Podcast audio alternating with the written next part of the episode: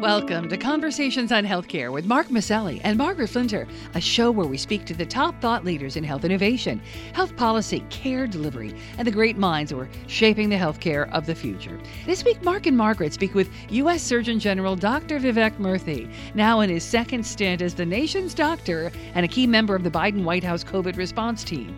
They've unveiled an ambitious plan to prepare for vaccinating the nation's younger children aged 5 to 11. He talks about the pandemic, threat of coming flu season, season in the nation's opioid crisis, which has accelerated during the pandemic.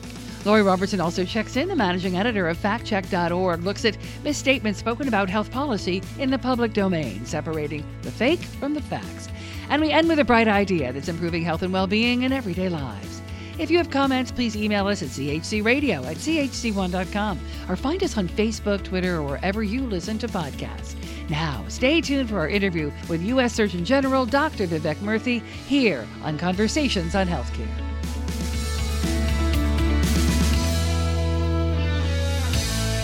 We're speaking today with Dr. Vivek Murthy, the 21st Surgeon General of the United States, the nation's doctor. He's the co chair of President Biden's White House COVID response team, and he previously served as the 19th U.S. Surgeon General under President Obama. Dr. Murthy is Vice Admiral of the United States Public Health Commission Service Corps, commanding 6,000 public health officers around the country and the world.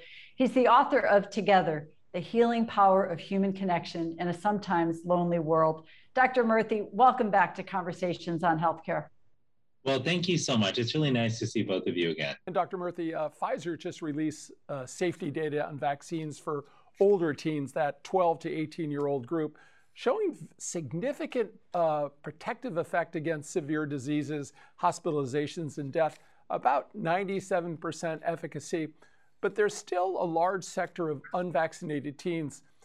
I was surprised to see this recent Kaiser poll that showed only about 30% of parents of younger children plan to be vaccinate their uh, children right away. Uh, obviously, more work, more education to do, uh, as that is such a large gap. But once the vaccines are approved for all school age children, will the White House be in support of state vaccine mandates for children? I'm glad you asked this question, Mark. And I want to put some of these numbers in context because you're the 30% you mentioned of parents who, according to a recent poll, are ready to go out and get their child vaccinated today under 12, uh, kids under 12, if a vaccine is made available. I want you think about that in the context of the same poll that was done for adults prior to an adult vaccine being available. It was somewhere in the neighborhood of about 35% hmm. of adults who said that they were ready to go out and get vaccinated once that became available. But what happened in the next few months? Number one, the vaccine became available and people had a chance to have their questions answered. And they saw family and friends who got vaccinated and who did well. And so that's why today we've got 80% of eligible individuals in America who have either been vaccinated or are ready to do so as soon as possible. And so I think with it, when it comes to vaccine for kids under 12, once it comes out, you know, we are going to focus heavily on making sure uh, that not only do people have access to the vaccine through tens of thousands of places, doctors' offices, schools, you know, pharmacies around the country, but also making sure that they have access to accurate information, which is why we're building a national outreach and information initiative. Well, Dr. Murthy, one date that is circled on the calendar is October 26th. Uh, it's the day the FDA Advisory Committee is taking up the issue of the vaccines for the 5 to 11 year old group. And as you just referenced uh, a moment ago, this is going to be a little bit different and maybe rely much more on the uh, vast network of pediatric practices around the country, as well as community health centers uh, and hospitals. And I think you've promised smaller needles and shorter lines. That'll sound good both to the kids and to the parents. but I'm, I'm wondering how will this effort be different? I, I think this is new, uh, really engaging the pediatric practices around the country. And I think some shied away from the complications of storage and ordering and reporting. What have you done to make it easier for this very widespread distribution and in places that parents are used to taking their kids for vaccines? Yeah, well, Margaret, the current plan that the White House has been working on to roll vaccines out to kids, uh, if and when the CDC and FDA uh, recommend that, this has been under development for a while, but it builds on the learnings that we have from the last year, where we've been distributing vaccine to adults and to adolescents through a variety of channels, from large scale events uh, to mobile units to doctors' offices and, and, pharmacies.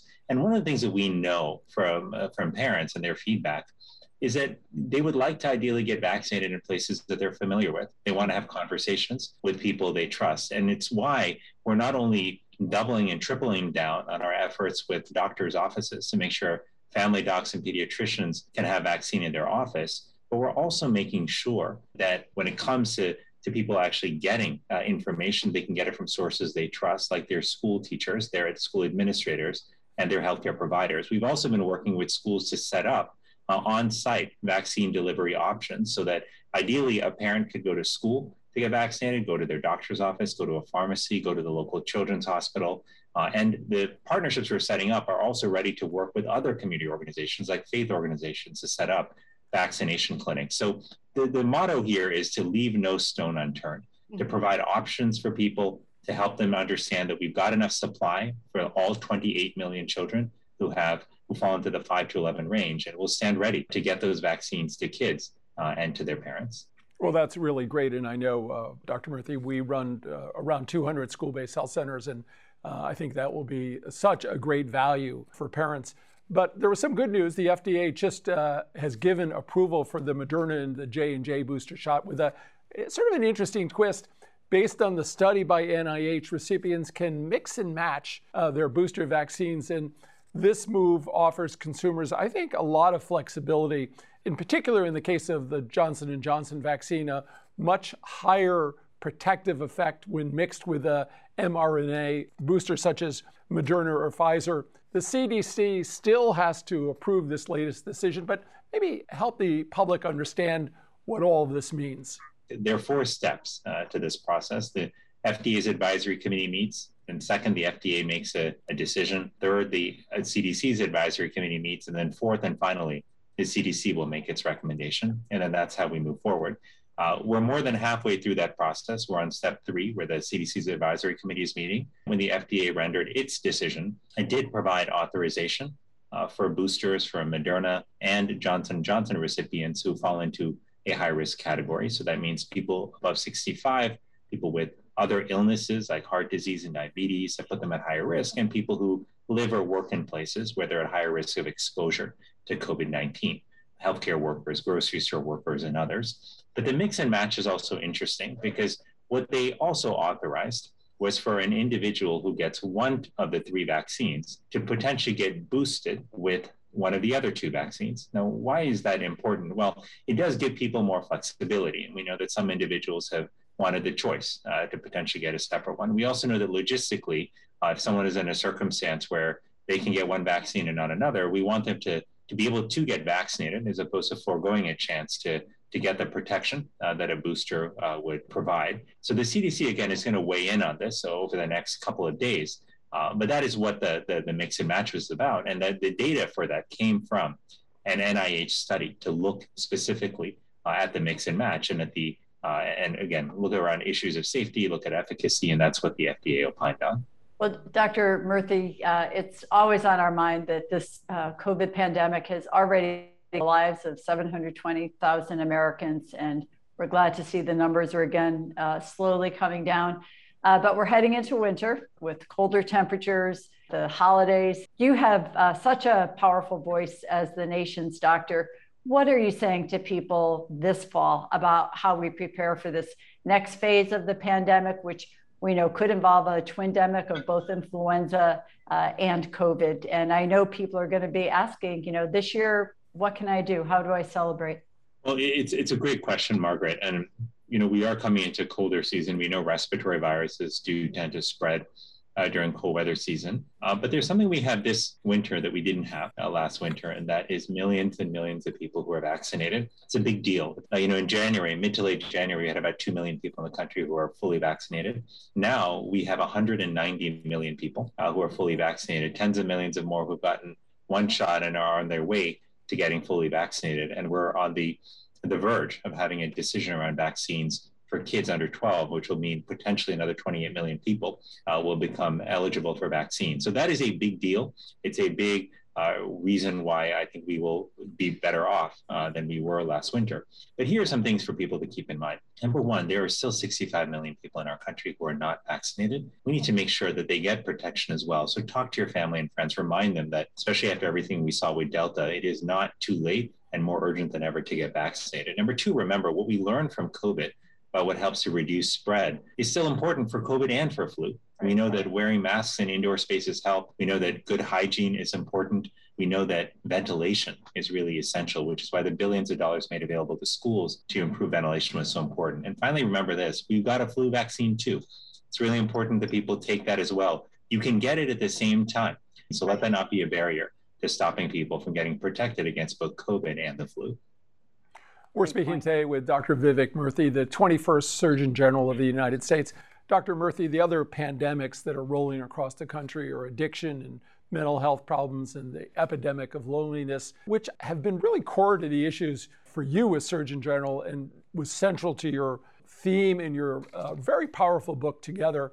You know, these issues have, have reached uh, a really critical mass during the pandemic, and we've seen over 100,000 overdose deaths just in the past year. And recently, the American Academy of Pediatrics just issued a sobering report that the mental health crisis among our young children has reached this critical tipping point. There has to be a better strategy for tackling these issues. I know you have plans, and can you share with uh, our listeners some of your thoughts about how we might address these very difficult, very important issues? Mark, I'm so glad you brought this up because these are the issues that don't get nearly as much airtime as they deserve, but they are the silent pandemics, if you will, uh, that are costing us in terms of lives, in terms of well being uh, of both adults and children in our country. We were struggling with mental health and substance use disorders long before COVID 19 came, but it has really dealt a significant blow uh, to many of those efforts because uh, you know this has been an incredibly stressful time people have been taken away from people and social connections, which is one of the, the forces that we lean on to help us uh, during difficult times. People's care uh, has been disrupted, whether it's their medication assisted treatment or whether it's the counseling services that they they need uh, during the pandemic. And so, putting this all together, what you find is um, we've had an increase in overdoses and overdose deaths, and why we're also seeing increased rates of anxiety and depression. But I do think that the pandemic both creates an opportunity as well as urgency for us to act. And we can do that thinking about a few things. One is there still remains an urgent imperative to expand our treatment efforts uh, for substance use disorders and for mental health, and to integrate them with primary care, which is something that historically we have done very poorly as a country, got a very fragmented system. The second thing that it emphasizes to us is that we've got to invest in prevention. We actually have programs that we know, if instituted in schools, can be remarkably effective at reducing substance use disorders and mental health concerns down the line. And they're also remarkably cost effective. When I issued the 2016 Surgeon General's report on alcohol, drugs, and health, we actually detailed many of these preventive programs, but they were not really invested in in the years that followed in the way that our country really needs. But finally, let's just keep this in mind. There's a cultural challenge that we have to solve here, which is that for far too long, we have looked at mental illness, we've looked at it as something to be ashamed of. And the result of that, people have not come forward and admitted, not just to others, but sometimes even to themselves, that they're struggling. Uh, and they've gone without help. And sadly, that's ended up uh, far too often in people losing their lives and their uh, and their families have, you know, obviously suffered in the process. We, we can't afford to walk down that path anymore. We need to shift culturally in how we look at substance use disorders and mental mental illness across the board. But finally, Mark and Margaret, we've got to realize that this is about more than preventing mental illness. It's also about recognizing that we have a lot we can do to enhance emotional well-being. It's sort of the difference between thinking about like one half of the scale, which is about mental illness, but realizing if you're free for illness, it doesn't mean you're functioning at the top of your game. Um, so we need to be thinking about how to invest in emotional well-being. It's one of the reasons my office is actually working on an initiative around mental health for the country because we realize that look, this is an opportunity for us to really uh, double down on our commitment and on our actions that we're taking to address mental health, but to really spur what I think is a deeper cultural shift that needs to take place that impacts not just policy, but how schools and workplaces design their curricula uh, and their work environments to mm-hmm. ultimately promote well-being, support mental health, and create the happy, healthy community that we need all across America. Well, Dr. Murthy, I wonder uh, if I can ask you to comment on another group uh, that is really in distress. Um, and that is a lot of the nation's frontline healthcare workers. Uh, certainly, the COVID pandemic pushed people uh, to their limits. Maybe 4,000 healthcare workers actually lost their lives to COVID during the pandemic. But there's certainly evidence of some widespread clinician burnout. And I wonder if uh, your office and you um, are putting some particular thought or focus into how we address this and both address the burnout that may exist today, but also build resilience for the future. We, we, are not going to have a great, healthy country without a great healthcare workforce. And this issue of building resilience and preventing burnout seems to really require our attention and focus as well. Well, you know, I really appreciate you bringing up clinicians and their well being the doctors, nurses, pharmacists, respiratory therapists, and others who have been on the front lines during this pandemic, they've been really hit hard. And I should also mention that the public health workers in our departments of public health all across the country yes. have also been hit hard. You know, they've put their lives at risk. They've worked extraordinary hours. They've um, done so in the face of just incredible demands and uncertainty. And far too often, especially for our public health workers, they've been met actually with attacks, with political attacks, with with other abuses, which are, are really terrible because we should be thanking them, not not attacking them. Right. But, with our clinicians in particular, look, th- this has been a problem that's been growing for years in our country. We have an incredibly high rate of burnout among nurses and doctors. We have an extraordinarily high rate of depression and suicide. And it's not just because we need to equip uh, individuals with better practices for self care, but the deeper and I think even bigger part of the problem is systemic and cultural. We have a system set up in healthcare uh, that is not really designed to provide doctors and patients the kind of time that they actually need with each other. We sort of overwhelm clinicians with uh, paperwork and other administrative burdens at a time when their patients are asking, why don't I have more time w- with my doctor? And so we've taken a lot of the meaning out of medicine and, and healthcare. We've also operated in a culture that too often looks at any source of uh, or sign of mental illness or struggle as a sign of weakness, of not being tough enough, of not being able to cut it and get it done, and which is utterly counterproductive. So, if we really want to build a, a future where clinicians are taken care of, where we care for the people who have been caring for us, then we will need to engage institutions, healthcare institutions, and uh, healthcare educational institutions as well, in the work of changing culture and changing practice. There are also important roles that payers uh, have here as well, because we know that so much of the administrative burden uh, that clinicians are under comes from payers as well. I'm talking about both private payers and public payers. So we've got to do better. My office is working on, on this issue. We are actually looking to put together a blueprint for the country on clinician well-being that will lay out a pathway for what government, individual clinicians, healthcare institutions, payers can all do to help create the future that our healthcare workers need, and frankly, that all of us uh, as patients uh, require. Well, I think that prescription for healthcare workers uh, will be very welcomed, and we look forward to it. Dr. Murthy, well, while the president has not issued a nationwide uh, vaccine mandate, he, he did issue a mandate for federal workers and federal contractors, as, as well as businesses with 100 employees or more. I've noticed recently that uh, around the world, and in particular uh, Italy, has just issued a ruling that all people must be vaccinated before returning to work. And we've seen such positive results with uh, mandates that have been put in place. What's the likelihood we might see a similar measure here in the United States? Well, it's a good question. You know, the president's goal from from the beginning, as he stated publicly, uh, you know, and to many of us privately, is to ultimately make sure we get through this pandemic and protect people from the scourge of COVID nineteen. The vaccine really is the best way to do that. And it's not just about protecting people's health; it's also about getting back to our way of life, making sure our kids can stay in school, making sure that the economy can actually function, making sure that we have the peace of mind of knowing that we can see our family and friends and get together without worrying we're going to get sick. When you look at other examples in our history of when we've had an illness uh, and then have fortunately been able to develop a vaccine, the way we got to very high vaccination rates with from measles, mumps, rubella, polio is actually through vaccine requirements. Uh, in fact, nearly all of our schools in America require children to get a vaccine before they enroll. That's why we have 90 plus vaccination rates for those illnesses that I just mentioned. So vaccine requirements are not new and they also are very effective. Uh, it turns out just even with COVID 19, like workplaces and institutions that put in requirements for COVID 19 vaccines saw an average of 20% jump in vaccination rates, many of them, you know, pushing them to soar into the 90s uh, of folks who were compliant with the vaccine requirements. So the federal government, eh, eh, you know, as the president has said, will use every lever it has to advance the vaccination effort because that is central to public health. That's what science and public health are telling us. Um, but they will do so in a way that's respectful of, of the law. What the president announced is absolutely within the jurisdiction of the federal government to require federal workers, for example, to get vaccinated, uh, to use its authority with CMS and its uh, authority with OSHA to also ensure that our hospitals and our workplaces are, are safe as well. So you're going to see more and more data, I think, that comes out about how these vaccine requirements are, in fact, really turbocharging and, ju- and jumpstarting our vaccination rates uh, to very high levels. And what that will translate to is just more protection across the country. And finally, just consider this if you're a worker out there who's been remote and you're thinking about coming back to the workplace, generally you want to know that the workplace is safe.